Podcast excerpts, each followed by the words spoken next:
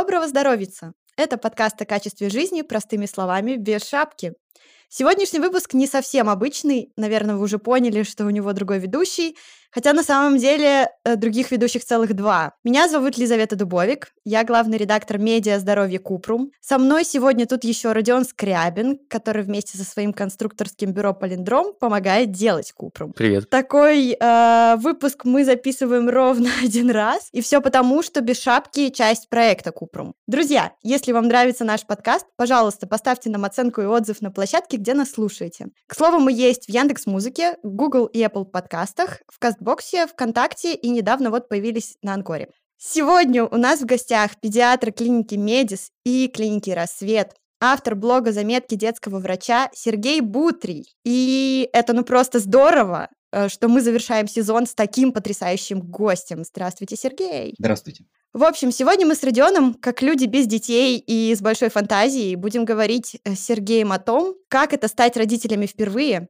к чему готовиться, а на что забить, чего бояться, а что не так страшно. Кажется, мы подготовили очень много вопросов. Надеемся, все их сегодня зададим. А вам будет интересно, полезно и весело. По поводу людей, у которых нет детей, знаешь, мне кажется, что это интервью э, Сергея может выглядеть следующим образом. Мы такие два героя из э, дивного нового мира Хаксли, которые никогда в жизни не видели детей, и такие типа «Дети? Что?» Вот. А Сергей такой прибыл из диких земель, чтобы рассказать нам, как это работает на самом деле. Типа «Да, ребят, дети — это вообще нормально, сейчас поговорим про них». Сергей, а расскажите, как вы вообще стали педиатром? Почему дети? Почему педиатром? Ну, у меня нет для вас красивой истории. Это, в общем, вышло... Давайте некрасивую, Сергей. Случайно. Это вышло случайно. Я в школе не знал, куда поступать. И девчонки поехали поступать в медучилище. Ой, я с вами. А потом как-то случайно попробую. А давай попробуем поступить в медакадемию. И, в общем, да, про про прокатило, потому что химия у меня была провальная, и я совершенно чудом ее сдал. Вот. А потом, э, в общем, втянулся просто и по-другому, ну, не с детьми уже было совершенно некомфортно, и так, в общем, оно как-то само складывалось и само меня вело. Была еще безумная идея стать детским хирургом, а, но, во-первых, я ужасно рисую, мне кажется, это какой-то критичный навык для хирурга. Правда? А можно по пояснить, почему, почему рисование, значит, это критичный навык для хирурга? Чтобы размечать? То, не, не боюсь соврать, по-моему, Пирогов там мог скальпелем сказать, сколько листов он разрезал, например, там. А, то есть, ну, какие-то вот эти очень точные владения рукой. А, а у меня этого не было, во-первых. Ну и во-вторых, душа не лежала. Потом я, я попробовал поработать медбратом в хирургическом отделении. И я понял, что нет, все-таки педиатрия это мое. Так вот и само сложилось. А вот у меня есть такой вопрос по поводу педиатрии. Вот в целом, я пытаюсь понять, как это работает внутри. Э, это в основном работа, ну вот как это воспринимается у вас внутри? Это в основном работа с детьми или с их родителями? Ну, то есть с точки зрения коммуникации. Э, то есть понятно, что лечим-то, понятно, что а, объект, э, в общем, ребенок. Вот, а с точки зрения коммуникации с кем больше приходится? С детьми общаться или с родителями? Ну, это в каком-то степени неотделимо на самом деле. Это потому что среда, что это как важнее, это как в биологии, что важнее гены или среда, а оба важно, и это, в общем, не отделяется. А, не знаю, здесь э, чем старше ребенок, тем больше, конечно, меньше влияния родителей, и даже если оно слишком велико, я пытаюсь его маленечко искусственно уменьшать и показывать семье, что вообще-то и вам пора уменьшать. Вот. Но в целом это такой, э, такой тройной союз на равных. В общем, родители это типа как среда. Это точно как среда, без влияния которой, в общем, мало что можно сделать без правильного настроя. А, ну, начнем с того, что как бы ребенок боится педиатра ровно столько, сколько мама волнуется на приеме, на самом деле. Есть, конечно, какие-то вот исключения, но это достаточно четкая корреляция. И с первых, наверное, шагов а, людей в кабинет установить нормальное, то есть улыбнуться, отшутиться, сделать какой-то комплимент, а, а, может быть, э, вот снять эту неловкость, напряжение и стену столом и халатом. Я не, стараюсь не использовать стол между собой и пациентом и не надевать халат. У меня веселый хер-костюмчик. Вот, э, и в целом, то есть, чем меньше этих барьеров, тем быстрее расслабляются родители на приеме, и тем ребенок, чувствуя общую атмосферу, более благожелателен. Для меня это, в общем, важно. А с какими, с каким возрастом? э, Ну, то есть просто, эм, мне кажется, что у, я сейчас скажу, может быть, какие-то... Если я говорю совсем ужасные термины, которые не, не входят э, ни в одно понимание, вы мне сразу говорите, что, типа, Родион, перестань так говорить. Ну, типа, у взрослых врачей, как бы все взрослые, понятно, что они очень, очень долгий период времени, они, по сути, одинаковые. Ну, то есть потом начинается геронтология, да, и вот э, там, типа, супер взрослые люди, они немножко отличаются. А в целом, вот, мне кажется, лечить пациента, которому 25, или лечить пациента, которому 40, ну, наверное, что-то в этом есть похожее. А вот с детьми они же очень сильно меняются быстро. Ну, то есть там, типа, ребенок в год и ребенок в 13 это прям совершенно разные существа из разных вселенных. С, с какими больше нравится работать? Ну, когда я начинал, мне больше нравилось работать с детьми, скажем так, без половых претензий, да, то, что в русском а, языке называлось дитятка, да, вот до Мгм. пяти лет, а такое бесполое существо, неизменно милое и приятное, да, даже когда там в своих естественных отправлениях, вот, а потом нет, ну, как, ну, потому что очень неловко было, особенно молодому врачу, там, я не знаю, осматривать, э, даже просто слушать грудь там у девочки, у девушки, Ага. и так далее. А потом это более-менее выравнивается, как бы прокачиваются более слабые навыки, и, в общем, примерно одинаково. Блин, прикольно. Я никогда не думал, что... о, Ну, то есть я всегда думал, что если вы идете учиться в медакадемию, то, наверное, у вас должны быть какие-то абсолютно отсутствующие стоп-факторы, ну, типа, э, стесняться кого-то трогать или... Ого, нет. Более того, люди идут э, во многие профессии, чтобы заглушить собственные комплексы. Я знаю психиатров, которые более чем странные ребята были в студенчестве, И д- Да, и они идут как бы, ну, то есть я абсолютно уверен, потому что они пошли в психиатрию, чтобы не выделяться, если же он психиатр, ну, то есть ему можно. Ну, то есть э, какой-то вот здесь в этом есть. Э, э, Не-не-не, мы, мы все э, растем и прокачиваемся за счет э, профессии, и это далеко не сразу приходит.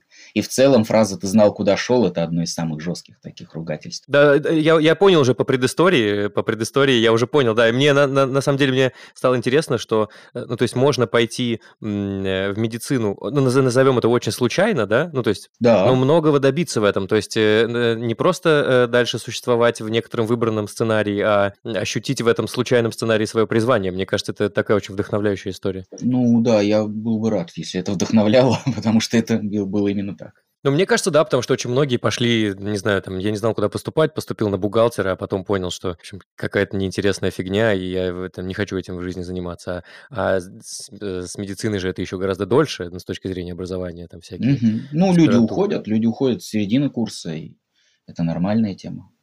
Люди не идут. Самая еще более нормальная и частая тема– это получить э, институтский диплом, даже закончить ординатуру и потом все равно уйти, я не знаю, фотограф. Просто потому что понять, насколько все это несправедливо, тяжело, трудно добиться чего-то. А до того, то, то время, когда диплом начнет работать на тебя, оно как бы неопределенно долгое, а вот когда ты работаешь на диплом, неопределенно тяжелое. Это уже не такая вдохновляющая история. На абсолютно не вдохновляющая тема. Но зато это правда. Слушайте, а можно мы вернемся к детям? Да, конечно. К их возрастам это было очень прикольно, что Родион вот спросил, потому что они же реально очень разные. Мгм. И мы сегодня задумались над тем, чтобы задать вам... Вот мы скопили только вопросов вот про первый год жизни. Когда мы их собирали, я вспомнила, что у ВОЗ есть такая штука про то, что первые тысячу дней жизни вроде как самые важные в жизни ребенка. Но я как-то до конца не поняла, почему именно первые тысяча. Звучит очень сильно, ну типа тысяча дней. Ну, типа, да, не 997, а прям тысяча. Что происходит на тысячу первый? Почему именно тысяча? Может быть, если об этом рассказать, э, ну, э, большим массам людей, они начнут как-то это праздновать, может быть. Ну, то есть станет такой п- семейный праздник. Значит, день рождения, день рождения, тысяча дней, день рождения. Я думаю, что это абсолютно абстрактная цифра, и она, как, как многие, как э, мнемоники, как, э, как что-то еще, просто взята из-за того, что она красивая. Ее так проще запомнить. Вот, мне больше, ну, если вам нравятся абстрактные цифры, мне больше нравится цифра 4 месяца, это совершенно как бы моя цифра. А, Это та цифра, которую я даю родителям, новоиспеченным родителям, приходящим с совершенно безумными глазами, ждущим осуждения там или упреков о том, что они опять что-то сделали не так. К сожалению, этого навалом в педиатрии. Вот. А я им говорю, что проживите 4 месяца, будет легче, вот прям точно. То есть, когда вы рожаете первого ребенка, и жизнь вообще бам, меняется полностью вообще. А, и то есть все надо делать по-другому, и куча ответственности, и вот этот шок такой, и, ты, и это все, заднего хода уже нет. То есть вот оно все, это, это, даже не собаку завести. Блин, блин, я сейчас э, самый, са, самый понятный э, референс потерян. Я не знаю, что делать. И я говорю, проживите 4 месяца, и это, это чувство уйдет. Появится ощущение контроля над ситуацией, появится уверенность как, хоть какая-то в себе, и про, про, про, вот некая предсказуемость в поведении, в реакциях ребенка и прочем, и дальше станет легче. А так много абстрактных цифр. Первая лихорадка у ребенка, это прям такое боевое крещение. Часто это бывает детская розеола, например инфекция такая типовая детская. Вот, и я не знаю, первая, первая прививка, это там, для многих это прям такой шок в плане, ну, там, особенно если какое-то время они сочувствовали антипрививочным идеям, и вдруг решились, там, это прям, надо прожить это. Потом раз, вроде копыта не выросли, ну, слава богу, да. И так далее. То есть потихонечку я не знаю, в чем сакральность тысячи дней, но я, в принципе, согласен с этой идеей, да, потому что там от питания, например, очень много зависит, потом не настолько важно правильно кормить, как бы это ни прозвучало. А здесь именно критичность кормления, это, наверное, вот именно первый год или, может быть, да, вот эти тысячи дней даже, чтобы это было не... Ну, чем только не кормят, правда.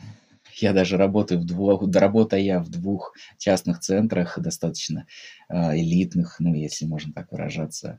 Я вижу регулярно людей, которые кормят козьим молоком, разбавленным с водой, да, потому что смеси – это химия, которые кормят э, толокном. Мне пришлось гуглить, что такое толокно, это семя льна. Да, это, кажется, не самое не Вареное семя льна.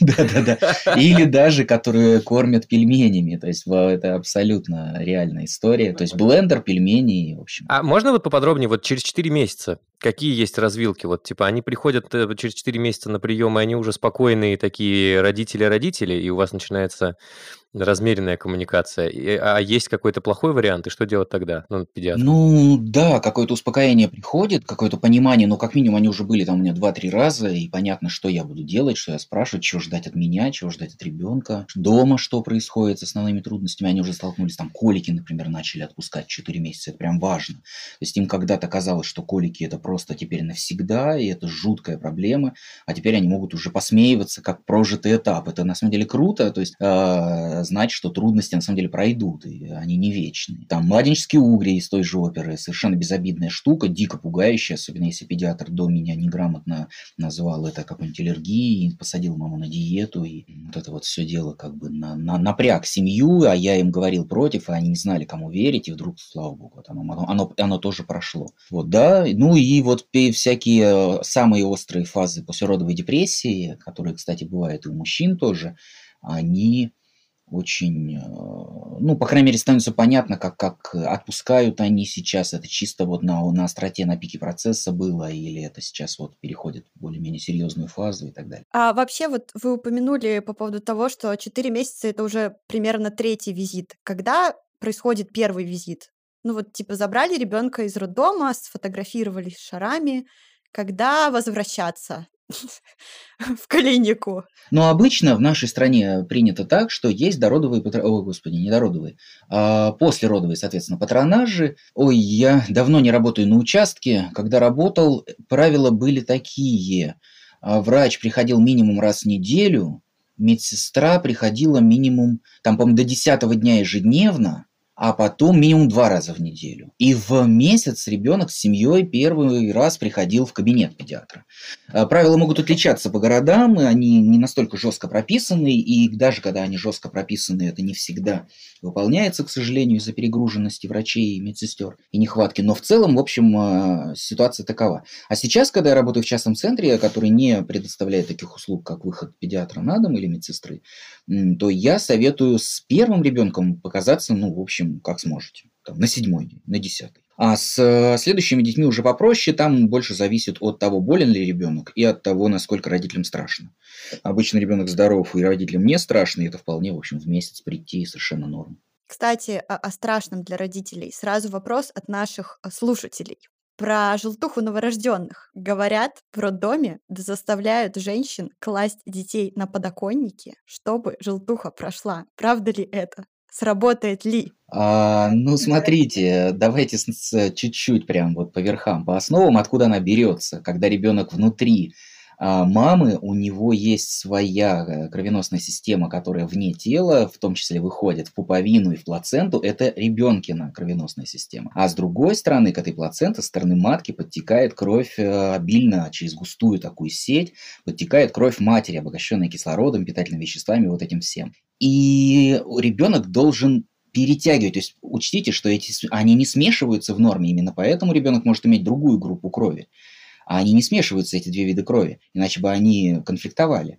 Вот. Короче, а... кровинушка говорить это неправда. Ты моя кровинушка ну, вообще как В каком-то смысле правда, но не в том, что вы внутриутробно имели общую кровь. Нет, это не так. Я должен заметить, что в этом подкасте уже упомянули дитятка и кровинушку. Кажется, мы идем правильной дорогой. Окей, да. Давайте дальше.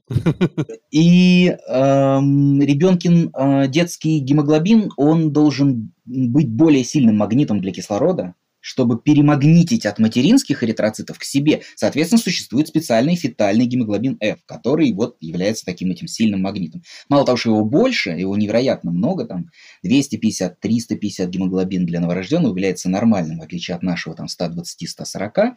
Вот. Во-вторых, как бы он гораздо сильнее. И когда ребенок рождается и начинает дышать своими легкими, ему этот гемоглобин уже мешает, он ему не нужен, ему резко надо его разрушить, и перевыпустить как бы уже нормальный гемоглобин А, кажется, он называется, который, э, как у нас у всех у взрослых, это взрослая форма гемоглобина. И вот это быстрое резкое разрушение гемоглобина освобождает непрямой билирубин, который жирорастворимый, который, в общем, идет в кожу, в жир и прокрашивает кожу желтым цветом. Вот суть после вот э, желтухи. Это есть абсолютно у всех. Это нормальное состояние. Оно до 10 дня должно пройти, если оно нормальное. Хочется спросить, а при чем здесь подоконник? Да, мы сейчас к этому придем. Так вот, должна быть печень, а в норме печень пере вырабатывает э, непрямой билирубин в прямой, делает его водорастворимым и выделяет его либо скалом, либо с мочой.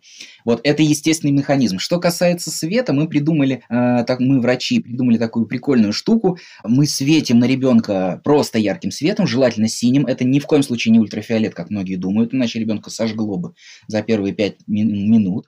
А это просто синий свет, и интенсивный синий свет, вот эта фототерапия в роддомах, он как раз переводит в обход печени непрямой билирубин в прямой и дает возможность его вывести. Так вот, свет, естественный солнечный свет ровно так же, не так может быть эффективно и не так э, постоянно, но он тоже может перебодить. То есть сама по себе этот метод не очень глуп, как это не парадоксально. И это используется, и это используется, например, в странах Африки, где нет электричества, где нет э, систем там, э, ну, финансирования банально. Единственное, что, во-первых, прежде всего ребенка надо опять же защитить от ультрафиолета раз и от перегрева, потому что инфракрасные лучи тоже Э, идут от солнца, да, и ребенок перегревается и обезвоживается. Но в целом такие методы, физические методы вот этой фототерапии без специальных фотоламп, используя солнечный свет, они работают. Но то, во что превращается это в домашних условиях и в роддомах, это, к сожалению, зачастую фарс, потому что лежать там надо хотя бы часов 8 в день, а, а не там 15 минут раскутать и поваляться, ну и так далее. То есть, получается, во фразе «родился на свет» есть что-то... Эм... Окей, а дети вообще, в принципе, иногда меняют цвет? в смысле, их кожа иногда становится какого-то не такого цвета, как планировалось. Вообще, насколько это сильно зависит от питания? И вообще, насколько сильно от питания первое время зависит то, как ребенок выглядит, как часто ходить к врачу? Ну, питание это одно из самых важных факторов, которые есть, который влияет на ребенка. Это один из самых критических моментов, как он может потреблять питание, мы сосет сам активно. Одни из, одни из безусловных рефлексов – это сосательный и глотательный рефлекс, которые должны, возник, которые должны быть у здорового ребенка сразу же. И одна из главных причин, почему недоношенные дети попадают в реанимацию, это именно потому, что они сами не могут питаться. Им надо вводить зондик или кормить их какими-то другими способами. А, да, питание – это крайне важная вещь, одно из самых важных, за что обращает внимание педиатр. Соответственно, как следствие прибавки веса является для нас индикатором здоровья. Вот для этого так часто к ребенку ходят, и его так часто нужно показывать врачу, да, вот чтобы взвешиваться. Потому что, да, может быть лактостаз у матери, застой молока, может быть э, плохое усвоение молока у ребенка или плохое сосание, что чаще. И есть такое, например, понятие вот в копилку страшилок молодым родителям, да, синдром сонного младенца. А это когда ребенок спит от голода, мало ест, потому что голодный, у него нет сил сосать, потом еще дольше спит от голода, И выглядит это очень прекрасно. Ребенок э, вот у, у, у, там у соседки орет всю ночь, да, а мой, смотрите, это, это очень спокойно. Кормил и спит, да, и это очень выглядит э, успокаивающе, если не знать вот эту опасность. Ребенок достаточно быстро может обезводиться, завалиться в сильную потерю и, в общем, веса, и, в общем, да, оказаться в реанимации. Поэтому, да, медсестра приходит, он не только это проверяет, там, на самом деле, очень много навыков, которые по-хорошему, вот как мне, как педиатру кажется, я понимаю, что я предвзят, и каждый, как бы, тянет одеяло на себя, но мне бы очень хотелось, чтобы было бы какое-то минимальное обучение родителей, семейка, это школа родителей, как, как водительские права, да, очень часто это сравнение мне приходится слышать, что вот ну нельзя сесть на машину и поехать, а родить ребенка и растить типа типа можно. Но на самом деле нет, там слишком много будет э, аварий, которых совершенно, ну, не обязательных аварий. Надо было просто один раз об этом сказать, услышать, прочесть и все. Даже, даже ну, а как же, э, ну, машина-то это приобретенный навык, а дети-то там природа должна подсказать. Вот, значит, появился ребенок, и инстинкты должны сработать. Ну, во-первых, инстинкты... Значит, подсказать, это, как часто кормить. К сожалению, инстинкты – это то слово, которое в биологии одно из самых затасканных а, и неправильных. И, Подозреваю. И да, и инстинкты в чистом виде, в том, которым мы себе это представляем, типа бобер знает, как строить плотину, а ласточка как лепить гнездо, а, они достаточно, ну, они и да, даже в том случае они все равно тренируются, то есть они сначала какие-то основы знают, но дальше, чем больше э, звери, зверек это тренирует или птица, то родительство никак нельзя назвать инстинктом, а, это все-таки по-моему, единственный, насколько я знаю, единственный инстинкт у человека – это поднимать брови при виде знакомого в знак приветствия. Вот такое маленькое, простое действие во всех народах, во всех культурах оно одинаковое. Все остальное не инстинкт, это абсолютно приобретенный навык. Я слышала от биологов, что вообще нет у людей инстинктов. Вообще. Очень может быть, очень может быть. Я боюсь вот в это лезть, потому что я не специалист. Вот, я слышал от какого-то научно-популярного канала вот такую версию. Вот, да. А, поэтому мне бы очень хотелось, чтобы семьи проходили какой-то курс молодого бойца небольшой, а, что делать а, там с опрелостями, да, как их профилактировать, как ухаживать за глазами, как мыть, как кормить, как укладывать на сон. Ну и такие вещи более очевидные, более опасные даже, которые от меня родители всегда слышат впервые. Ну, то есть я видел, может быть, 10-20 родителей, которые до этого читали это, это же у меня же в блоге или у меня же в книге. Например, синдром стряхнутого младенца, когда мама – это обычно э, бич крикливых младенцев, и когда младенец более-менее спокоен, тут об этом можно не так сильно волноваться. А вот когда он криклив, и когда мама, особенно матери-одиночки, это была моя боль на участке матери-одиночки. Это невероятно всегда больно, тяжело, она круглые сутки одна, к ней приходит подруга раз в день, приносит продукты из магазина, там на, на выходных приезжает мама помочь, а в остальном она все одна, один на один с ребенком. Это просто невероятно тяжело, так не должно быть в природе а, и в обществе. Мне кажется, раз уж мы затронули встряхнутого ребенка, надо как-то чуть-чуть пояснить, а то, у, а то у слушателей будет чувство недосказанности. Происходит это так. Сначала ребенок постоянно кричит, мама истощается, и первая стадия истощения, она перестает испытывать умиление к ребенку, радость, улыбку, вообще он просто ее раздражает или спит, или раздражает. Вторая стадия – это то, что мама ловится на мысли, что она хочет причинить ему боль, настолько он ее э, утомил, а, раздражил. А, и третья стадия, когда, э, собственно, сам этот синдром, это когда его берут за грудь, да, грудь тельца ребенка помещается в ладони в две совершенно спокойно, и трясут вот буквально в направлении вверх-вниз, совершенно истошно. Когда я показываю это на кукле, у меня расстегиваются часы обычно. А, то есть это сильная тряска а, и ну, с каким-то стервенением, типа заткнись уже, там, ты, ты невыносим.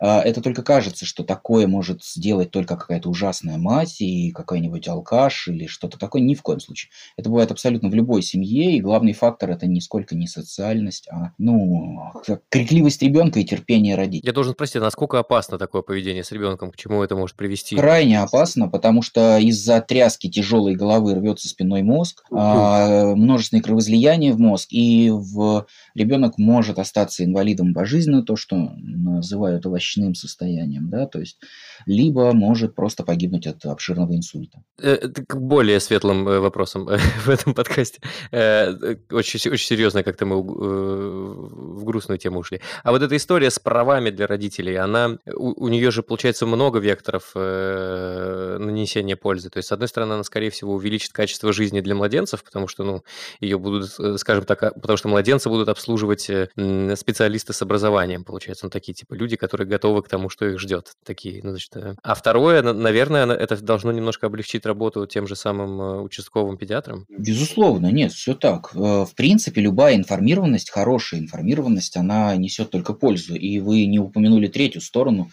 самим родителям будет легче. Ощущение контроля над э, ситуацией крайне важная, на самом деле, история для родителей, для того, чтобы они понимали, что они все делают так. И на самом деле половина моего приема, э, особенно в первые визиты, заключается в том, что вы все делаете верно, у вас все правильно получается, вот здесь немножечко не так.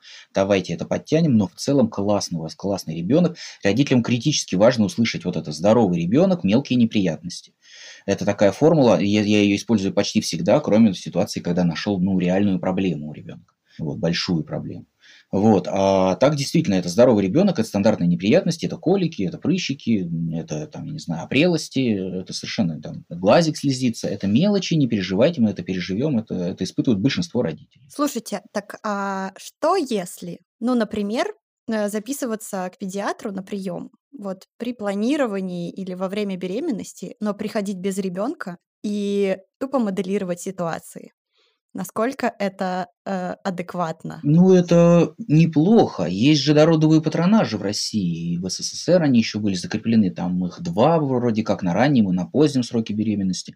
Но они больше для галочки сейчас проходятся. Там в женской обменной карте она должна поставить себе подпись педиатра, чтобы к ней не передирались женской консультации. Она вроде как приходит, педиатр говорит там три слова или просто ставит штампик и отпускает. Три слова типа «ты скоро родишь». Да, да. Я, даже если мы будем делать это Потом честно придешь. и целый час, целый час посвятим, допустим, моделированию, как вы говорите, ситуации или а, чего-то такого, но я боюсь, что этого просто будет мало. По-хорошему, это хотя бы какая-то вот одна книжечка, ты скоро станешь мамой, да, или там вы скоро станете родителем. Не очень честно сваливать это все на женщину, на одну. Вы скоро станете родителем. Что вам надо знать вот прям обязательно? Да. Вот, пожалуйста. Слушайте, так а, таких же книжек много. Я даже помню в детстве какую-то у мамы такую энциклопедию, что-то там. Проблема а, может, в том, что это не системно. Проблема а. в том, что это для кого-то. Я как раз и говорю уже про обязательность, именно чтобы это было, ну, я очень боюсь всего, что делается из-под палки, принудительно, и я не представляю, mm-hmm. как можно было бы на это принудительно повлиять на родителей, но хотя бы, чтобы это было добрым тоном, там, а ты проходил, а, курсы молодого родителя перед родами, да, там, чтобы педиатры это был стандартный вопрос, например, на приеме, чтобы это всем было доступно, хотя бы в интернет-виде в каком-то, и какой-то минимальный, я не знаю, экзамен, может быть, даже в конце.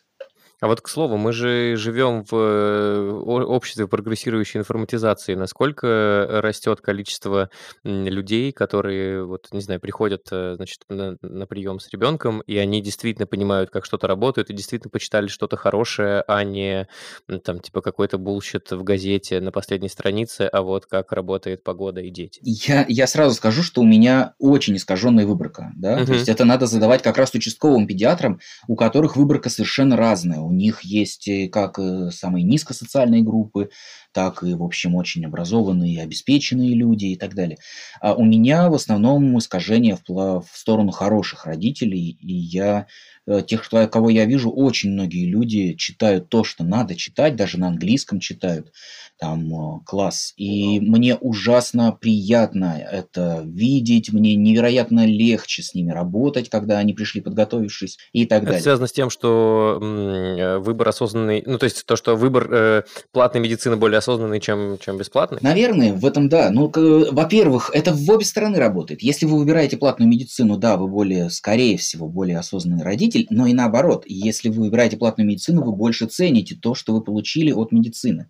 Но это, это есть же веховое известное исследование про то, что двум группам курильщиков давали э, советы по как бросить курить, и в одной группе это был бесплатный совет, а в другой 100 долларов, и э, количество бросивших в группе 100 долларов, оно просто кратно превышало количество бросивших бесплатно, хотя советы были совершенно идентичными. То есть это, это да, это так работает. А вот если э, речь идет об абсолютно неподготовленных родителях, ну, они такие э, родилась, и вот они, значит, вроде бы живы пока, пришли, значит, на первый прием, э, нужно было им прийти там месяц, да, Что там будет происходить? Вот что педиатр спрашивает на этом самом первом приеме? К чему быть готовыми? Может что-то подготовить, может снимать на видео ребенка в течение дня и показывать потом. И выкладывать, и выкладывать в селф, значит, в сторис, да. На самом деле, э, я нет, я не думаю. Если у ребенка есть симптомы, да, было бы классно снимать их. Если есть что-то подозрительное, он как-то странно дергает ногой, и кажется, что это судороги, как-то он всхлипывает или задерживает дыхание, кажется, что это апноэ, особенно если почитали об апное новорожденных и так далее, то, конечно, это можно снять, но надо понимать, что у педиатра очень ограниченное количество времени. Даже у меня там э, 30 минут в одной клинике и 60 минут в другой клинике, это супер много, прям меня считают зажравшимся педиатром из-за того, что я так много могу а, а, отвести времени одной семье, и даже у меня не хватает времени просмотреть все видеоролики, которые мне принесут. Вот. Но да, это веховые моменты снять классно, можно и нужно. Но в целом, если ребенок здоров, э, не надо вообще никак готовиться. Надо просто прийти, как вы приезжаете в автосервис, простите за сравнение, с машиной, и вы можете ну, абсолютно не представлять. Не представлять, как она работает, что такое двигатель внутреннего сгорания, чем инжектор отличается, вот чего он там должен отличаться, да, и, и вот вы приехали, доверились мастеру, и он задает вам вопросы, он исходит изначально из того, что вы не специалист в автомобилях, и если вы вдруг окажетесь специалистом заодно, то ему, в общем, просто приятнее и легче будет с вами общаться, только и всего. Но он совершенно справится, если вы полный профан и только знаете, где тормоз, газ и руль. Вообще вот насколько, исходя из вот этой истории про там детское апно и всякое вот это, насколько нужно внимательно и постоянно смотреть за, за тем, как себя ведет ребенок и что с ним вообще происходит? Насколько это должна быть э, пристальное внимание 24 нет, на 7 нет, или нет, как вообще? Не 24 на 7. На самом деле мне обычно при, приходится убавлять степень внимания. Мне обычно приходится э, успокаивать, говорить, вы слишком насторожены, вспоминать сказку про умную Эльзу, а, и, и вот это все. Потому что родители и так глаз не сводят с него. Есть мамы, которые не спят, сидя с ребенком, например, в сменах, там бабушка полночи, мама полночи, а то вдруг он перестанет ночью дышать. Это неправильно, да? Абсолютно нет, абсолютно не так. То есть, ну, если бы это хоть сколько-нибудь снижало риск синдрома внезапной детской смерти, и а, даже тогда это было бы избыточно, скорее всего, потому что, ну, те побочные эффекты, которые от этого, от невысыпания, например, мы получаем, они абсолютно не, не, несопоставимы. Но даже, например, если взять такую штуку, как мониторы сна, ведь можно же не смотреть на ребенка, а просто положить его на монитор сна, он там стоит там 20-30 тысяч. Ну, он сейчас везде доступен на большинству семей. Но я отговариваю родителей покупать, в частности, их отговаривает, например, Американская академия педиатрии. А, не нужно изначально здоровому ребенку спать на этой штуке, потому что это ничего не меняет. Более того, это еще больше тревожит семью. Если возникают апноэ больше 20 секунд в норме, а так бывает нередко, а, эта штука орет, все пугаются, вызывают скорую. Врачи, которым привезли на скорой ребенка, у которого ночью останавливалось дыхание, начинают, разумеется, обследовать, чтобы потом не сказали, что они что-то упустили большое. И, в общем, запускается такой очень инертный механизм, который трудно потом остановить. Это просто не нужно. Слушайте, а какие гаджеты вот нужны прям? Как гаджетизировать ребенка рационально? Вот прям нужны никакие. Ну вот. Может быть, радионяня облегчит в каком-то степени а, жизнь семьи, особенно если это двухэтажный дом, например, вот, или там большая квартира, где не слышно, если ребенок закричит сразу. Вот, но, но в целом э, вообще никакие гаджеты не нужны. Смартфон, фотографировать, э, симптомы сыпи, например, опрелости или что-то, пожалуйста. Там объем срыгнутого или стул, у меня весь Viber, WhatsApp завален фотографиями детского стула. Вот, этого пожалуйста, это пожалуйста. И больше ничего. Бывает такое, что посмотрели Вайбер, и нет, сейчас надо сходить в Инстаграм, посмотреть что-то прекрасное. Я достаточно стойкий, и мне я могу есть и рассматривать детали стула и дальше есть это. Это интересная подробность. Слушайте, а вот бывает же так, что вот приходит, значит, к вам с малышом, и вы понимаете, что там все-таки что-то не так. Как часто педиатр вот с этим разбирается сам или отправляет к узким специалистам? Как это работает? Я очень большой сторонник идеи о том, что педиатр самодостаточная единица. Мне очень нравится подход, а, я не знаю, Национальной службы здравоохранения Британии, когда к узкому специалисту запись меньше трех месяцев просто нереально. То есть там, там так не попадешь. И поэтому педиатр делает, ну там, general practitioner делает все вообще. То есть там, он может роды принять совершенно не, не заморачивая. Он может сделать пункцию колена при септическом артрите прямо в кабинете и так далее, и так далее. И когда я читаю там американский журнал семейных врачей, а, там, там описывается это в деталях, у меня, конечно, там текут слюни. Там. Они какие-то примитивные посевы берут со скобы на грибы, например, и смотрят мицелии. Это достаточно просто. Пока покрасить это там калию аши, посмотреть под э, этим самым под микроскопом. Но мы этому, к сожалению, не обучались. Мы с этим отправляем к дерматологу. Поэтому нет, я за то, чтобы педиатр, нескромно отмечу, это главный врач ребенка первый год жизни, а все остальное либо то, что педиатр сочтет подозрительным, и поэтому ему нужен дополнительное мнение, ну, либо, к сожалению, кесарю кесарева, то есть какие-то чекапы, которые просто нам приказами при, предпринято важно отметить, и мы поэтому направляем. А мы можем вот обсудить... Реально важный чекап в первый год жизни это, – это УЗИ тазобедренных суставов. Вот это то, что мне легче всего пропустить, да. Это вот из всего того, что делается на первом году, пожалуй, самое важное. Все остальное... Слушайте, а я вот видела эти чекапы, там столько врачей, Честно говоря, я вот просто знаю про гипердиагностику, то есть когда ты ищешь больше, чем нужно, и всегда находишь какую-то ненужную проблему, глядя на родителей, которые и так явно переживают больше, чем за что бы то ни было в жизни за этого ребенка, ведут его на все эти чекапы, и наверняка там что-то находят. Вообще, насколько это нормально? И... Это манипуляция. На мой взгляд, это очень дешевая и неэтичная манипуляция. То есть вот офтальмологи, вот это все не надо? Это попытка заменить количеством качество. То есть если у ребенка будет э, средний, назовем даже это так, педиатр, и сейчас не говорю о каком-то там даже суперкачествах педиатра. Обычный средний педиатр совершенно норм. И у него будет более-менее приличное время на осмотр ребенка хотя бы 20 минут вот, то он вполне себе может заметить какие-то явные вещи, и это, это вполне в его власти. У меня одна из самых неприятных моих историй, а, когда ко мне привели ребенка там 6 месяцев с ОРВИ, а, потому что педиатр назначил виферон, а мама там, значит, читала, что виферон это препарат с недоказанной эффективностью и знает, что вот Бутри не назначает виферон, и ей просто захотелось там полечить ребенка без виферона. Вот как-то что-то такое было, а, и она пришла ко мне, и мне резануло ухо шум в сердце достаточно грубый, и он со спины был слышен, и я поспросил, а ребенок был у всех, вот все, что надо было пройти, тогда еще был старый приказ, тогда не, не только в месяц, как сейчас, расширенный осмотр, но и в три, по-моему, в пять, что-то там они большое проходили. Короче, у семеняник дитя без глаза, и я отправил это на эхо, и там достаточно грубый порог сердца, и они наблюдаются до сих пор. Там одни хирурги предлагали оперировать, другие вроде говорят, пока ждем, пока вроде бы они не оперированы. Но ситуация очень как бы такая, показывала тип, тип, типовая, что вот же оно как бы, вот он всех всех прошел. Как можно было упустить 6 месяцев, полгода, упускать достаточно явный порог сердца? Ну, то есть правильно понимаю, что на, на самом деле не стоит заморачиваться, изучать все эти чекапы, нужно просто довериться своему педиатру и все? Да, если у вас хорошие отношения с педиатром, то и вы ему доверяете, а это было бы классно найти такого врача, а, то, в принципе, да, не надо никаких... А что, а что значит хорошие отношения с педиатром? Как мне понять, хорошие у меня с ним отношения или вот нет? Это Мы с ним сложно. не бьем? Вот это сложно. Надо быть немножко в теме, чтобы понимать, э, э, ну, ну, надо немножко читать о педиатрии, наверное, чтобы понимать, э, все ли, ну, в общем, на одной ли вы волне с врачом, с педиатром. А что нужно читать, кроме блога Сергея Бутри, чтобы немножко понимать о педиатрии? Ну и Купрума, извини, извини, Елизавета, и, и Купрума. Да, да, да, да. Много сейчас появляется хороших э, блогов, да, и каких-то подкастов, YouTube-каналов и прочего. На здоровье это все классно. Обычно это объединяется за замызганным словом «доказательное». Вот, но это совершенно не обязательная да, штука. А можно это, в общем...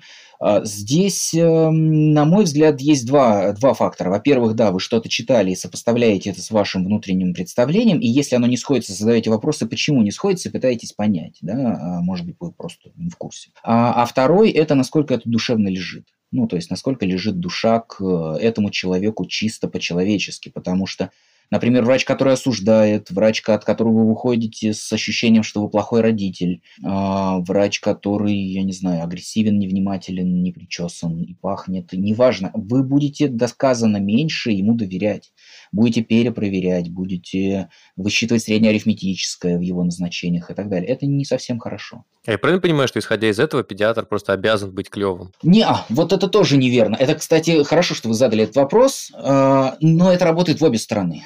А, это будет классно, если педиатр будет клевым.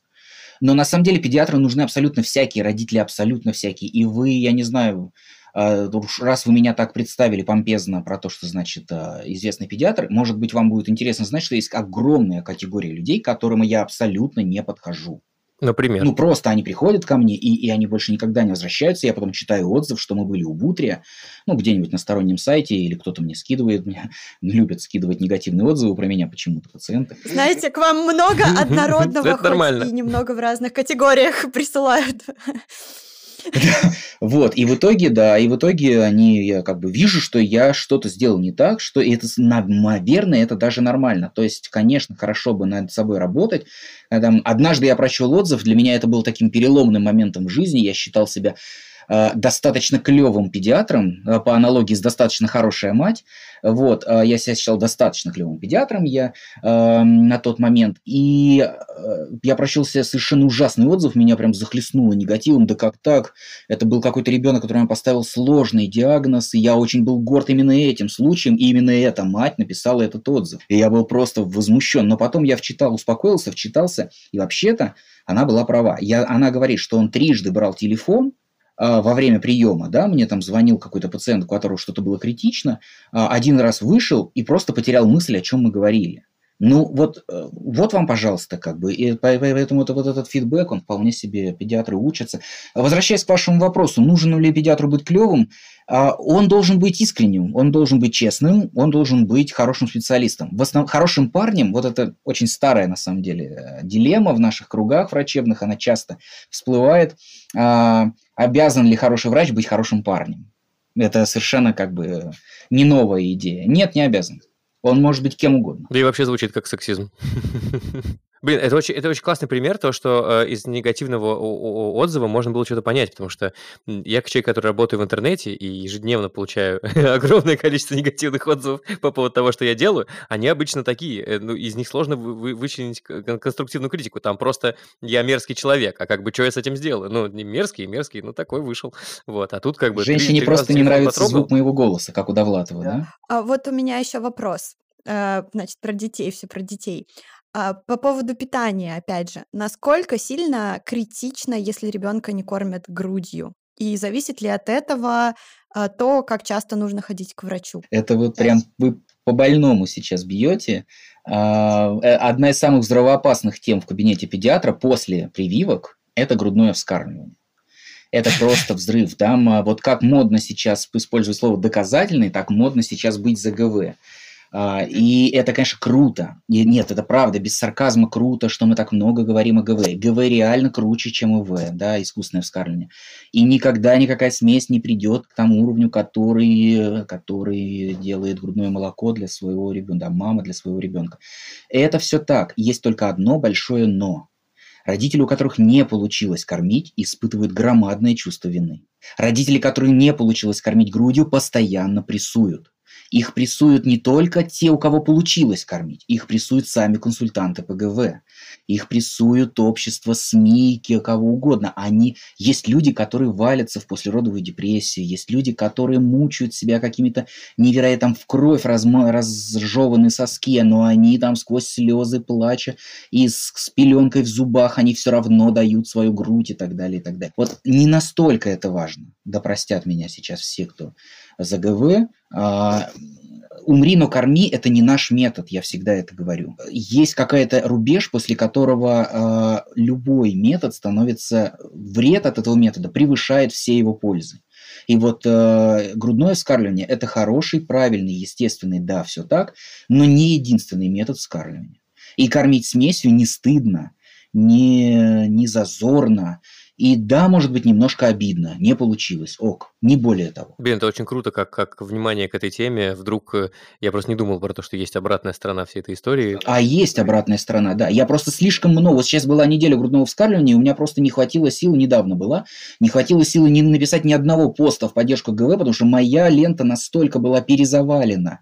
Ну, понятно, я подписан на всяких педиатрических ребят и просветительские ресурсы, да, и она была перезавалена пользой, и ни один человек не сказал ни слова в поддержку матерей, у которых не получилось, а их много, они ревут. Когда они рассказывают мне о том, что как я задаю им стандартный вопрос, чем вы кормите, они говорят смесью, и они начинают всхлипывать. потому что им больно об этом даже думать, потому что у них не, они очень много старались и все равно попали в стан тех, кто кормит смесью. Короче, просветительская деятельность в направлении искусственное скармливание, это не стыдно, она довольно актуальна на данный момент, кажется. А, хорошо, если так. Это здорово, я возьму это на карандаш, как главный редактор Я, я про это тоже подумал. Это правда важно. То есть, в принципе, не получилось, не получилось. Выходит, э, ничего не меняется. А, можно вырастить здорового ребенка. Да, у него чуть выше частота атитов. Ок. Даже была такая, блин, сейчас не вспомню точно, была такая статья у меня. А, вообще я немножечко предвзят консультанта ПГВ, я немножко они так по-сектантски себя ведут зачастую, равно как и э, адепты доказательной медицины зачастую, да, чтобы быть, быть честными. Окей, это мы, в общем, камень в обратный огород вполне тоже будет приниматься. Вот, они ведут себя слишком агрессивно, и однажды я выложил статью про то, что, ну, что-то там такое было, типа, а, когда вы кормите смесью а, несколько выше риска атитов и чего-то еще, и мне написал консультант ПГВ, который наехал на меня за то, что акцент расставлен неправильно. Надо говорить если вы будете кормить грудью, это будет намного лучше. Ну вот как-то так. Но там настолько несущественная разница, но ее это прям возмутило. И я не нашелся ей У меня есть очень важный я... вопрос, который меня беспокоит в этой теме. Э, я причем два раза сегодня, возможно, его буду задавать с одинаковой формулировкой. Э, вот консультанты ПГВ, они ведь нифига не врачи, и у них нет медицинского образования. Они прошли курсы, которые купили в Инстаграме, и теперь сами через Инстаграм продают консультации ПГВ. Это вообще норм? ВОЗ считает, что норм. Есть э, рекомендации Всемирной организации здравоохранения о том, кто может становиться консультантом по ГВ. Это, если сейчас вот не совру, я их читал достаточно давно, если не соврать бы, это мама, которая имеет троих детей, троих выкормила грудью. Вот это какое-то обязательное Блин, ну условие. Же, мне кажется, что это вообще не так, Сергей. Я просто, ну, то есть я знаю консультантов по ГВ, которые, ну, типа, родили одного ребенка и такие прошли курсы в Инстаграме, и типа я консультант по ГВ. М? Нет, да, мне кажется, это не, не круто. Не круто, я не знаю, я боюсь давать оценку этому явлению. С одной стороны... Давайте я дам. Мне можно, это никак не повлияет на количество негатива, которое я получаю в интернете. Я считаю, что это не круто. С одной стороны, э, дело-то хорошее, рассказывать полезные вещи. Я даже не считаю, что рассказывать о медицине должен обязательно врач. Понимаете, если человек достаточно в те... Да, вот Лиза сейчас да, да, подняла, подняла тоже умеют, да. А, большой палец, и все правильно, да. Не, это не обязательно, потому что ну, ты можешь быть гораздо более в теме, чем врач, ты можешь гораздо круче владеть словом, чем врач, и ты можешь гораздо круче этим заинтересовать, чем врач. При этом, разумеется, ты можешь делать... Это как снимать фильм про врачей. Ну, то кто сказал, что снимать фильм про врачей должны врачи? Это же несерьезно. Они должны угу, специалисты угу, по съемке угу. фильмов. Но будет круто, круто, если они будут советоваться с врачами в виде консультантов. Не, я согласен, просто снять фильм, и вот как бы фильм, как бы, даже если мы снимем фильм про то, как вырастили трех детей, маловероятно, что этот фильм будет прямой рекомендацию к кормлению. Я вот о чем, да. Но про троих детей это интересно. Я думаю, что родила она троих детей или не родила, вскормила она их всех или нет, не очень важно. Мне очень важно, чтобы этот человек был зрелой личностью, вот я бы такие требования предпри... да, не, не, не, вот без этого подросткового черно-белого восприятия мира, если ты кормишь грудью, то ты просто супер мать, а если ты кормишь смесью, то ты просто сволочь, которая, э, в общем, не желает своему ребенку светлого будущего. И вот во всем так. А, вот без этой категоричности, без боль, с большим пониманием, с большим человечностью и большим тактом. Я думаю, что не, не был, не, не является однозначно плохим не иметь троих детей и консультировать через Инстаграм. Но заодно эти люди лезут в то, что далеко выходят за ГВ. Даже самые в доску классные консультанты по ГВ очень часто лезут туда, где они вообще не спецы, а их спрашивают, их спра- им доверяют, и им задают эти вопросы, и они не находят себе силы э, тактично уйти, отказать. Они начинают лепить про прививки, они наверное, начинают... скорее в этом, я, я перебью, наверное, скорее в этом и был мой вопрос, в том, что, окей, консультировать-то ты можешь, ты можешь прочитать э, полезные штуки, но вот вопрос в том, что консультанты ПГВ, поскольку они не являются никаким, ну, институциональным явлением, э, у них нет сертификации, контроля, ну, то есть, я так понимаю, ничего нет. И, э, условно, мы не знаем, когда вот, типа, кто-то купил курсы в Инстаграме, ему объяснили, где заканчиваются его границы или нет, и мы никак не можем проконтролировать, что они делают. Да, именно так. У ирландского комика моего любимого Дара Убриина есть такое классное выражение. Он говорит, что когда он кто-то говорит, что он специалист по питанию, будьте немножко настороже. Потому что специалист по питанию – это нерегулируемый, нерегулируемый термин. Да? Вот диетолог – это регулируемый термин, а специалист по питанию – нет. И это специалист по питанию – это как зубнолог. Вот а, консультанты ПГВ, да, да, это зубнологи, понимаете, это не врачи. И пока они занимаются своим делом и тактично и аккуратно, да, их я согласен на то, что от них может быть больше пользы, чем вреда. Но в целом я, конечно, к ним очень насторожен. Я побаиваюсь их. Мы, мы вместе на этой стороне, если что. Вы можете знать, что вы не один такой. А я просто буду в курсе. Слушайте, раз мы обострили, хочу еще больше обострить Давай, и задать жги. такой вопрос. Сергей, а почему вы не любите говорить про детские прививки? А, ну, нет, я люблю говорить про детские прививки. У меня блог, который наполовину посвящен детским прививкам. Просто эта тема немножечко для меня заезжена, избита раз. А, во-вторых, ко мне, там, меня там называют специалистом, который только о прививках и может говорить. Это два. Мне бы хотелось исправлять этот крен. Вот. И в-третьих, ну, педиатрия – это нечто больше, чем только прививки. И просто меня немножечко она подутомила, эта тема. Я даже стараюсь сейчас ее немножко избегать. Ну и потом настолько это часто пригорает у всех, что бы я ни написал о прививках, что я просто иногда морально истощаюсь, у меня просто нет сил снова лезть в эту драку, и я просто иногда малодушно обхожу эти темы стороны. Есть какая-нибудь тема более пригорающая, чем прививки? Мне просто интересно, я изучаю этот вопрос. Пожалуй, нет. Я знаю одну тему, она, она тоже очень сильно пригорает в интернете, но она скорее не про медицину, это про, собственно, путешествие на Луну э, американских космонавтов. Вот она тоже примерно настолько же э, активно обсуждаема. Слушайте, так а что, что с прививками, да? Что, что там? Ну вот, типа, как так получается, что люди, которым вроде там сделали все прививки, ну, положим, они, в принципе, особо о прививках не думали, а, такие у них родил, родился ребенок, и они такие, не нужны прививки, я боюсь прививку. Или как это Да, так и происходит, да. А, ну, прежде всего, прививка – это активное вмешательство. А, а не прививание – это пассивное. То есть изначальный стоит крен. Если вы привьете ребенка и что-то пойдет не так, вы будете себя винить. И казалось бы, если вы не привьете ребенка, а ребенок заболеет, вы должны бы тоже себя винить. Но нет. В реальности так просто не происходит. Если вы не привили ребенка от коклюша, а я таких детей вижу, как вы понимаете, достаточно регулярно, а, и они заболели коклюшем, и вы попали к педиатру, то это так Бог велел, да? Ну, просто так карты сложились. Вы не виноваты же здесь. То есть очень легко себя оправдать в этом. А, ну, знаете, там тимус был большой, врачи медотводы давали, я как-то боялась. Потом карантин был, знаете, с этим ковидом несчастным все было закрыто и так далее. Люди очень легко уходят от личной ответственности, когда они могли сделать прививку и э, не сделали, ребенок пострадал. А вот эти все медотводы, вообще насколько это ок? Я вот слышала, что на них вообще можно особо не забить. Какие медотводы реально прям медотводные? Это да, их э, доказательные врачи часто говорят о том, что на них можно забить, но э, как это сделать? Потому что решение вводить, не вводить прививку принимает врач. Если он скажет, что я не введу, то что, вы ведете сами? Нет. А если так поступить, значит, врач в поликлинике говорит, у вас там большой тимус. Интересно. Я просто не знала, что это сильно связано, надо изучить этот вопрос. А, Тимус — это орган иммунитета, да, который вот он есть, а потом в 18 он такой просто жирок дальше по жизни. Ну да, да, типа да в 14 даже уже. О, короче, прикольный орган Родион есть у нас. Вот, вот, вот почему я в 14 начал сильно толстеть. Э. Возможно, это как-то коррелирует. Да, да, да, да, да.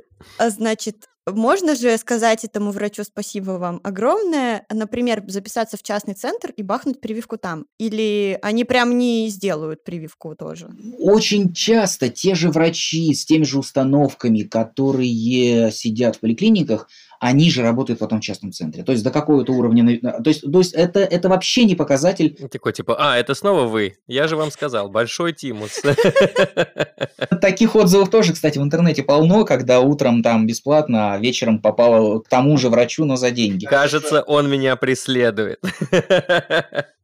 А я правильно понимаю, что вот мы обсудили эту историю с, что значит есть пассивное вмешательство и активное вмешательство, но я так понимаю, что у, у активного вмешательства есть преимущество э, в том, что мы точно знаем, что, ну ладно, не точно, мы примерно знаем, что можно ожидать и в какой период времени. И условно, сделав прививку, мы можем понимать, что у нее есть какая-то там побочка, и она, если случится, то случится тогда-то, и смотрим на то, что произошло это или нет.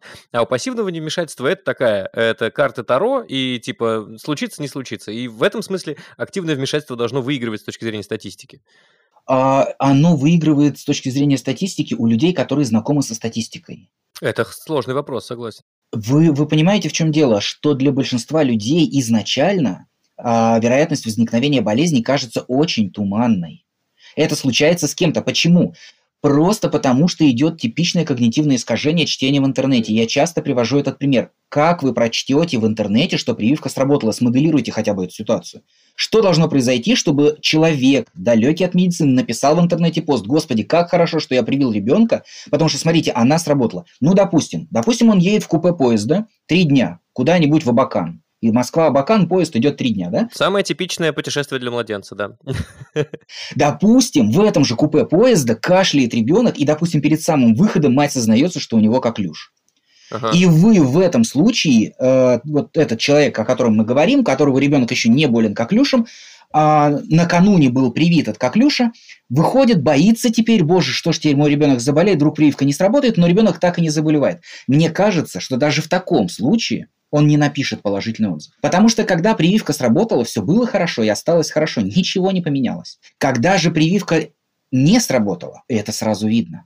Когда после прививки произошло что-то плохое, даже мы сейчас еще не разбираем, это вообще связано ли было но произошло что-то плохое, и это, это прям побуждает к действию. Это очень простое сравнение. Вы пришли в кафе, вам там понравилось, вы вряд ли оставите отзыв, вы ушли оттуда довольны. Угу, вы угу. пришли в кафе, вы нашли таракан в супе, вы точно оставите отзыв. Ну, гораздо вероятнее, скажем. Ну, то есть, с одной стороны, это смесь э, ошибки выжившего, а с другой стороны, ну, да? то, что вы делаете вывод на, исключительно на, своих, э, на своем опыте, а с другой стороны, это ошибка, когнитивная ошибка негативной статистики, когда ты думаешь только о том, что случилось плохого. Я называю это проще, я называю это игра в одни ворота. Ну, хорошее название, да. да. Все понятно. В общем, лучше слушаться педиатра. А вообще, как часто вам попадаются коллеги-педиатры, которые вот прям что-то как-то не про прививки? Или просто нельзя быть педиатром? Педиатр против прививок, который? Я считаю, что это один из главных показателей профнепригодности. Я хочу, чтобы в моей стране, в моей медицине был э, механизм отсеивания таких коллег из, без судов. Я не хочу подключать сюда прокуратуру, суд или что-то еще. Должна быть какая-то врачебная саморегуляция, сообщество, которое может лишать личных лицензий, вот что-то такое, как в Великобритании той же. Я просто не, не давал клятвы Гиппократа, там случайно нет ничего про прививки, что я Нет, тогда не нет? было прививок. Ну, это окей.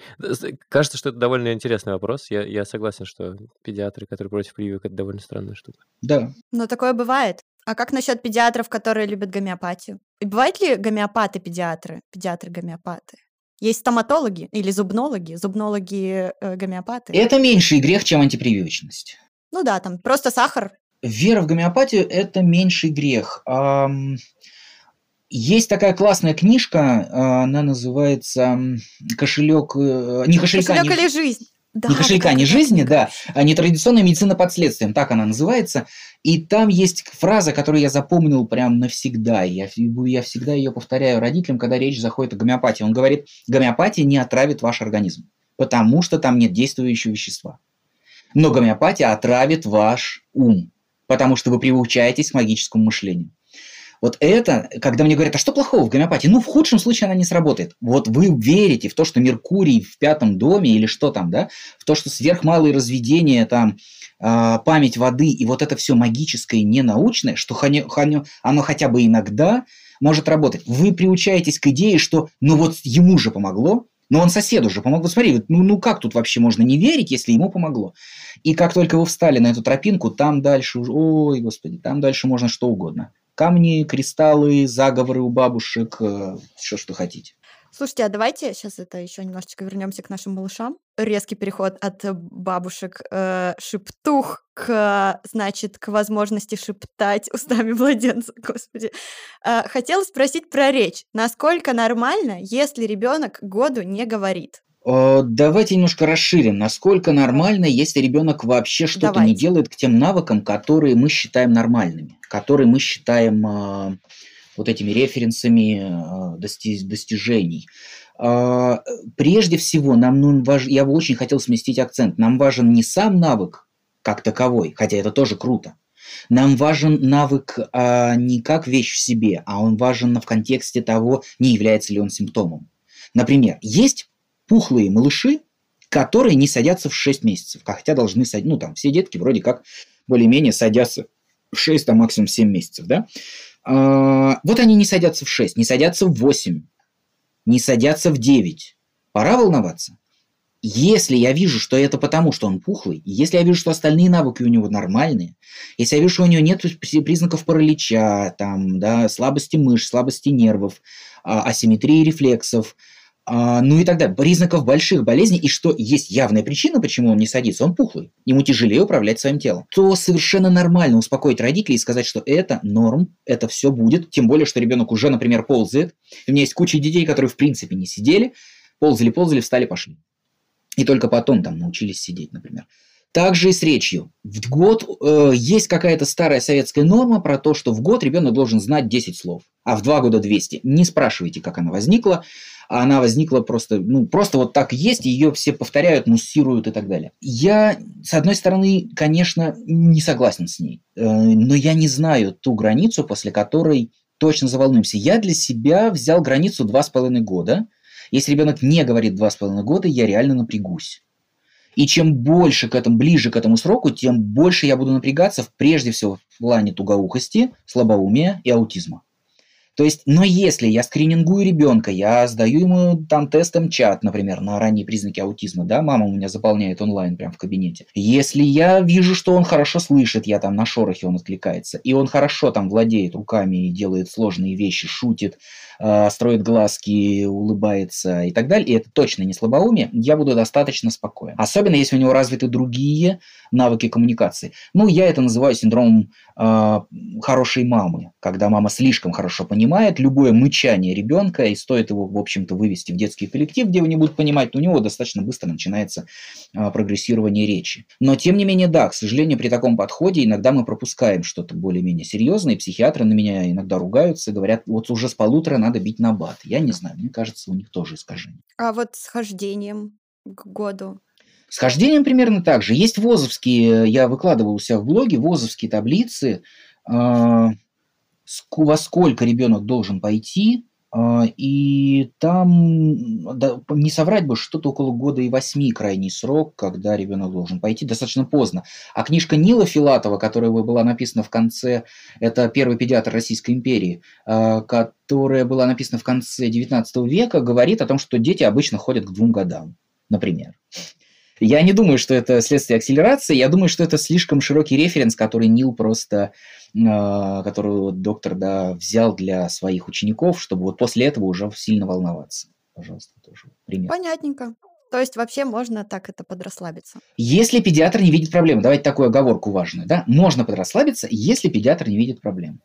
Мне кажется, вообще весь сегодняшний разговор сводится к, этой, к, этому тезису, потому что, ну, то есть, как бы, э, если я не напрягаюсь, но э, там, типа, все свои сомнения обсуждаю с педиатром, который мне четко отвечает, нужно мне напрягаться или нет, то как-то кажется, что мое родительство гипотетическое, оно должно проходить гораздо легче. А вот э, бывает же, что, ну, нужно как-то родителю прям напрячься. Можем обсудить быстро эти ситуации. Вот в плане, какие вот есть прям красные флажки, когда нужно, может быть, даже уже не к педиатру, а в скорую звонить?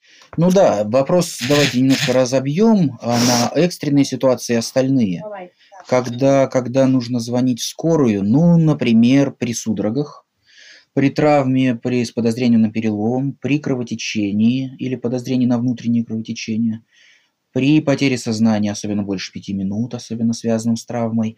Но какие-то явные вот э, вещи, которые прямо сейчас могут... При... Это, это достаточно интуитивно понятно. Здесь не надо быть врачом, правда. А, и что касается более медленно развивающиеся, но опасные ситуации, здесь мне очень нравится полагаться а, и разрешать родителям полагаться на свою интуицию. Вот как бы это сейчас ни прозвучало, я знаю, что очень многие коллеги а, не, не нравится эта идея, потому что считают а, родителей, ну, я не знаю, истеричками, ипохондриками и так далее. А, но даже делая скидку на истеричность, ипохондрию и гипертревожность, положа, полагаться на свою интуицию можно, нужно и есть даже много чего есть на эту тему в зарубежной литературе. Там есть исследования, когда родители привозили в emergency ребенка с жалобами на э, с ним что-то не так. Обожаю это исследование, обожаю эту фразу вообще. С ним что-то не так. Реально, если ребенок странно дышит, если ребенок ведется, у него спутанное сознание, вы можете не знать этих слов, вы можете не знать слова сопор или симптома или кома, неважно, но вы видите, что с ним что-то, вы же каждый день на него смотрите постоянно. Я про собаку свою могу сказать, что с ней что-то не так. Он не ест третий день, да, что он грустный, он странно дышит, он не лает, когда должен был лаять с ним что-то не так. То же самое я могу, почему я не могу это сказать про ребенка. Так вот, полагаться на интуицию родителя вполне нормально. И если у вас есть чувство нарастающей тревоги, что что-то с ним не так, это повод показаться врачу. Иногда это повод вызвать скорую. Слушайте, значит, выходит, нужно просто слушать себя, подрасслабиться, найти хорошего... Хорошо бы это слушать себя еще, конечно, прокачивать. Mm-hmm. То есть это какой-то базовый скилл, но дальше, как если вы будете больше знать, если вы будете знать про синдром стакана, когда вы ему давите на сыпь э, стаканом, ну любым стеклом, и она не пропадает от давления, это дурной знак обычно. Иногда, конечно, это петехи какие-нибудь безобидные от натуживания или от крика, но мы больше всего боимся пропустить менингококковую сыпь, да, как вот, вот менингококковая геморрагическая звездчатая сыпь классическая.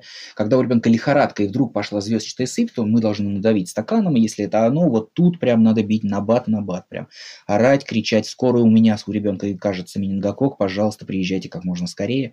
Вот это, да, это та редкая ситуация, когда реально надо прям знать. Надо знать какие-то крайне там важные вещи, которые могут быть неочевидны, если ребенок проглотил батарейку, плоскую батарейку. Это опасно. Если он проглотил пуговицу или монету, это, скорее всего, не очень опасно. То есть, а вот батарейку – это прям жесть, это прям надо срочно волноваться и так далее.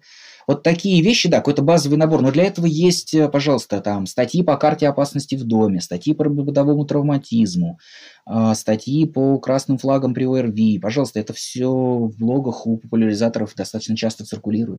А вообще, может быть, есть какой-то топ опасных предметов дома, вот от которых нужно избавиться, как только, не знаю, как, как только вот стало понятно, что будет ребенок скоро? прям выбросить, отдать друзьям? А? Ну, я бы назвал, ну, так, чтобы вот прям избавиться. Ну, там типа play, PlayStation можно оставить?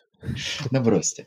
А, я бы назвал э, игрушку NeoCube, ну и вообще все, что связано с неодимовыми магнитами, это вещь, которая, в принципе, не должна быть в доме, на мой взгляд. Или она должна быть на том же уровне опасности, на котором мы там папин э, э, электрошуруповерт, э, я не знаю, уксусная эссенция и так далее. Я скорее избавлялся бы от привычек и избавлял бы, вот, переработал бы весь подход к безопасности. Начать с того, что не надо наливать white spirit в бутылку из-под колы, это просто классика, понимаете? Это, ну, то, ну, просто хлеб... Ну, ладно, из-под колы, она хоть темная. А, в какую-то вот э, жидкость, которая не должна быть э, темной, в, в, спрайт, ну окей, да, бутылку из-под спрайта, да, налейте уксусную эссенцию, и когда вы со второго глотка только понимаете, что это не спрайт вообще-то, так это взрослые на этом попадаются, что говорить о детях, да? Убрать э, бытовую химию из-под ванной, убрать лекарства наверх и под замок, поставить блокираторы на окна, убрать удлинители с пола, и, я не знаю, комод прикрутить к стене, который регулярно падает на детей и разбивает им головы, как арбуз буквально, и так далее, а, это, это да, это базисный уровень. С этого надо начинать. Э, статьи о детской безопасности а, этому посвящены есть, безусловно. А вообще, насколько дети хрупкие? Э, потому что непонятно. ну, короче, э, типа, на них прям нужно совсем дуть, и, и, или у них есть какой-то запас С одной стороны, нет, нет, с одной стороны, дети достаточно травмоустойчивые существа падая со своего роста или с дивана, они достаточно редко калечатся. А, там, налетая на достаточно острые углы, я не знаю, кувыркаясь несколько раз и так далее, они остаются достаточно э, стабильным. Даже переломы, когда там, у них есть такое понятие перелом по типу зеленой веточки. Это когда у нас, если ломается кость, она ломается с отрывом, а у детей, вот если вы ивовую ветку пытались сломать, ее надо еще долго крутить, чтобы доломать потом. Как бы вот это как раз э, зеленая веточка, она частично волокна ломаются, и у ребенка не происходит смещение костей, ему надо там минимальное время потом для заживления этого и так далее. То есть дети, если э, суммировать, они достаточно травмоустойчивы. Они сделаны для того, чтобы набивать себе шишки. Э, природа как бы продумывала этот механизм, что чтобы увеличить их выживаемость, они должны быть в этом плане более стабильными. С другой стороны, злоупотреблять этим фактом точно не стоит. Там полагаться на АВОЗ точно не стоит. Здесь, здесь опять мы возвращаемся к тому же, абсолютно к той же дилемме, что с ГВ. Однозначно. Как только мы начинаем много говорить про, э, про безопасность в доме, возникают люди, совершенно справедливо, которые говорят, да как мы вообще раньше выживали? Нет, окей, да, я, я помню про ошибку выжившего, но они говорят, ну давайте без паранойи уж совсем-то. Где граница, когда уже паранойя, а где, что это еще разумно? Я не знаю, где она, правда. Я думаю, что какой-то базовый минимум точно должен быть. Вот то, что я сейчас перечислял. Окна, блокираторы, комоды, да, место с из-под ванной, крот из-под унитаза, там, вот, вот какие-то жуткие совсем вещи. А розетки? Как, Розетки как дети трудно. Было бы классно, если бы розетка была закрыта вот с заглушками специальными автоматическими, чтобы она с трудом втыкалась, вот эти современные евророзетки. Ну, я не знаю. Я мало, может быть, это мое искажение, но я мало слышу опасных случаев э, электротравмы. И если я слышу, то они обычно как раз не от розетки, а от удлинителя, по моче. То есть ребенок встает, мочится, и по моче его шарахает током. Это гораздо чаще, чем, да, гораздо чаще, чем засовывать конкретно спицу даже в незащищенную розетку. Это чаще бывает просто. Об этом просто не думают. Блин, это очень неочевидно. Не очевидно. А много вещей, весь смысл карты опасности в доме в том, что это не очевидно. А оставить ребенка 9 месяцев одного в ванне, это очевидно, что это опасно? Мне кажется, многим нет. Однако куча смертей. Это более очевидно, чем... Да, чем... ну понятно, да. А, а оставить ребенка одного в огороде, это опасно? Ну нет, он же из капусты. А, вот, но в огороде, одно из самых опасных мест в огороде, знаете что? Бочка. Бочка с водой. Ребенок туда ныряет и не может оттуда выбраться. Он все, попался он в ловушке. И, и ну, вы простите, что я затрагиваю эти темы, они совсем как бы не, не веселые, но каждый год я вижу новости, что кто-то опять утонул в бочке. И это очень страшная смерть и так далее. Поэтому какой-то минимальный базовый набор мне бы хотелось как педиатру дать, потому что, с одной стороны, к нам, педиатрам, предъявляют завышенные требования родителей. Да, они хотят, чтобы мы знали все болезни, чтобы мы были внимательны, выслушали, ну, много чего. Но давайте хоть немного да, разделять ответственность. Вы вообще-то тоже должны в этом участвовать. И поэтому вот возвращаясь к этой дилемме, да, где-то я не хочу, чтобы родители были задавлены чувством вины и постоянным э, паранойей, но я хочу, чтобы был какой-то, не знаю, джентльменский набор. Да. Есть ли э, ниша для специалистов по детским травмам, как специалисты по ГВ? ну, не знаю, там, выучиться в Инстаграме на человека, который придет, посмотрит. На, детско -без... на детско-безопасника. Да. Я думаю, что это примерно одного уровня. Да, кстати, прикольная идея. Это одного уровня понятия, и, наверное, это было бы примерно столько же полезно.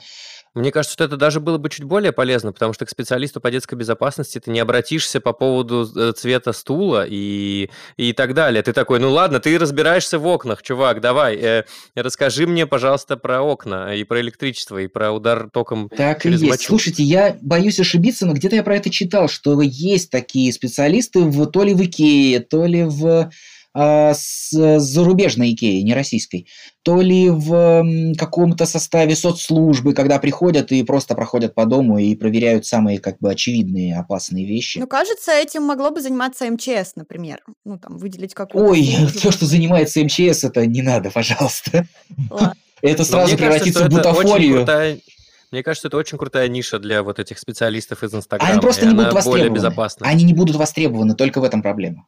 Я бы с радостью Понимаете, это модно, это модно сказать, что я вызывала. А, сегодня я вызывала специалиста по ГВ. Это об этом классно написать в инсте.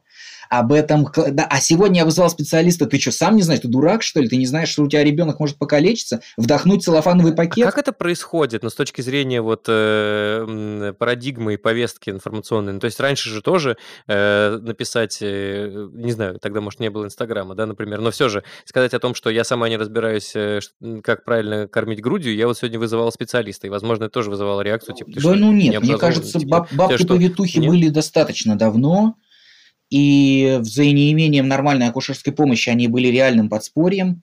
И ВОЗ до сих пор считает как бы э, опасным разрушение системы там, каких-то родовспоможения таких кустарных методов э, в странах, где нет пока стабильного медицинского э, помощи. И, в общем, ВОЗ в этом плане невероятно крутая именно своими компромиссами. Где-то она прям перегибает с компромиссами. Например, у них есть э, руководство по траволечению, там, фитотерапии, каким-то народным методом, который совершенно зашкварный, простите мне этот термин. А, и вот как раз в книге по ни кошелька, ни жизни очень жестко проходится по ВОЗ именно за, вот, за ее потакание народной медицине. И, в общем, заслуженно. Но в целом ее умение лавировать, там, не ломай, как бы, не чини, пока не сломалось, как бы не надо, вот, не вались категоричность а там, ура, доказательность, а, оно очень заслуживает уважения. Я многому у них учусь, у экспертов ВОЗ, когда читаешь их. Вот, это прикольно. Блиц! А, Значит, сейчас будет блиц. Э, самые странные вопросы, которые всплыли в наших головах за время подготовки. Если ребенка лизнула собака, видимо, э, значит, две собаки мы рассматриваем. Какая-то чужая собака на улице и какая-то своя, про которую точно что-то знаешь. Что будет? Скорее всего, ничего не будет. А, маленький, маленькая оговорка, если она лизнула неоткрытую рану, если там была ссадина, из нее сочилась сукровица, то это, к сожалению, повод для вакцинации против бешенства экстренной. Uh, да, потому что ослюнение – это тоже способ заражения бешенством, ослюнение ран. Но вообще, ну, лизнула, ну, окей. Собаки часто лижут в лицо, это их признак доверия. Окей, давайте дальше. Если ребенок съел песка, что случится? Да, скорее всего, тоже ничего. Выйдет скалом, ну, в худшем случае немножко понос будет. Мгм. Если ребенок э, жует свою обувь. Ну, если это не было совсем опасных вещей, вы не ходили по нитратным удобрениям до этого вместе с ним на полях. Звучит очень, очень сложная ситуация какая-то. Ходили, прогулялись по нитратным удобрениям. Вечером такое настроение Ну, в Гродно, э, где есть Гродно-Азот, возможно, у нас есть слушатели, пожалуйста, проверяйте, чтобы ребенок не ходил по азотным удобрениям. А если ребенка поцарапала кошка? Ну, если это не опасные места, не глаз, а, не что-то еще, да, то тоже ничего. Ну, травма и травма, ссадина, и ссадина заживет. И мы же прививаемся от столбняка, правда? Мы же не антипрививочники, поэтому Не, не, мы да, мы точно. Вот, вот. Э, какой самый странный предмет на вашей памяти глотал ребенок? Ой, я боюсь, у меня нет странных предметов. Пуговицы, монетки, бусы, все, все обычно. Э, детали от лего. Давайте закончим странным вопросом тогда, раз нет странных предметов. Что делать, если ребенок э, проявляет сильную заинтересованность творчеством Андрея Губина в раннем возрасте? Боже, Андрей Губин, я ведь помню его. Откуда? Вероятно, был такой случай. случай из практики. Ой, не знаю, если ребенок проявляет странный интерес к чему бы то ни было, я бы задумался об аутизме. У меня такая вот, э, как бы, ну, у меня профдеформация, я должен, я должен... Э, Господи, как странно это звучит. В ответ на вопрос про Андрея Губина. Не упрек Андрею Губину, э, но он мне даже нравился в детстве. Просто люд... чрезмерный интерес чем бы то ни было может быть связан с болезнью. А, ну то есть это такая, типа, излишняя концентрация на каких-то Да, вещах. да, это зона повышенного интереса называется на нашем сленге. Блин, то есть как бы интересно. Но у взрослых так не работает. То есть если ты зафиксирован на деньгах, то это ничего страшного. Ну, обычно к взрослому состоянию уже как бы это более-менее понятно. А у детей, если ты говоришь только о троллейбусах, смотришь на троллейбусы, можешь часами, можешь смотреть на троллейбусы, рисуешь троллейбусы, все темы сводишь к троллейбусам, то, скорее всего, у тебя аутизм. А сколько дней нужно говорить только о троллейбусе? Я думаю, что это, да, хороший вопрос. Я думаю, что это должно быть месяца 4-6, вот как что-то какой-то серьезный. То есть, если это просто там, вау, там, понравился, и несколько дней он не спускал это глаз, это вполне в духе детей. А вот если это прям зацикленность, которая подавляет все остальные интересы, вот это уже стрёмно. А если это не троллейбусы, как супер неочевидный пример, а там типа вот эти Magic Pony или как они называются, вот я только про искорку говорю. Искусственно созданные вряд ли можно к этому относить. Искусственно а, созданные. Только, только реальные объекты. Маркетинговые, да, и только не, не спровоцированные, я бы так назвал. Когда ребенок 5 часов открывает, закрывает дверь, когда ребенок э, интересуется, э, ско, знает, сколько бетона, тонн бетона пошло на самый высокий небоскреб в мире и так далее. Совершенно вот такие вот узкоспециализированные крутые штуки. Это, конечно, сначала родителей... Э... Сначала они говорят, будет строителем. Да, да, сначала это предмет гордости, но когда это длится полгода-год, обычно люди настораживаются и правильно Блин, делают. это очень круто. Это очень круто. Короче, я, я не знаю, насколько это было э, интересно с точки зрения... Ну, это просто от- ответственность Лизы, да, насколько это было интересно с точки зрения подкаста и с точки зрения, значит, э, научной коммуникации. Мне, э, поскольку я здесь в роли просто поговорить, потому что интересно, вот, мне было очень интересно. Спасибо, это прям было увлекательно и захватывающе. Учитывая, опять же, что у меня нет, не- нет детей, вот, и это прям довольно странно. Спасибо большое, Сергей. Отвечу за свою сторону. С точки зрения научной коммуникации, кажется, все было просто, ну, безумно круто. Коммуникация Говоря еще состоялась, Лиз. А, да, говоря еще о той самой доверительной, этичной коммуникации, мы сегодня подняли очень много классных тем про грудное вскармливание, даже немного про прививки и про безопасность. А, Четыре месяца важная цифра. а, Нужно расслабиться, найти своего педиатра, но при этом помнить про правила стакана, да? Стак- А, стакана, да, так? правило нажатия слипленности. Да, правило стакана, правильно. И все будет в порядке. В общем, становитесь родителями. Спасибо вам большое, Сергей. Это было так классно. Спасибо. Пожалуйста. Это был подкаст а, о качестве жизни простыми словами без шапки. Если вам, дорогие слушатели, понравился этот выпуск, пожалуйста, расскажите об этом друзьям, братьям, сестрам. Я остро рекомендую, э, но не своей маме, рассказать об этом выпуске своим детям. Пусть он, возможно, станет отличным поводом намекнуть на внуков оригинально. Ну, знаете, одно дело намекать устно, другое дело намекнуть подкастом. Это, мне кажется, даже зумером зайдет. Да, потому что нет ничего больше, нет ничего более мерзкого, чем типа, знаешь, э, я, наверное, никогда не стану бабушкой. Вот это вот, типа, а вот это нормальный способ, я В согласен. общем, кажется, мы создали уникальный продукт. А, Подкаст э, без шапки уходит э, на небольшой перерыв. У нас заканчивается сезон. Это был 20 выпуск. Мы будем очень рады звездочкам, всяческим там оценкам, отзывам о нас там, где вы слушаете. До новых встреч в октябре. Yoo-hoo!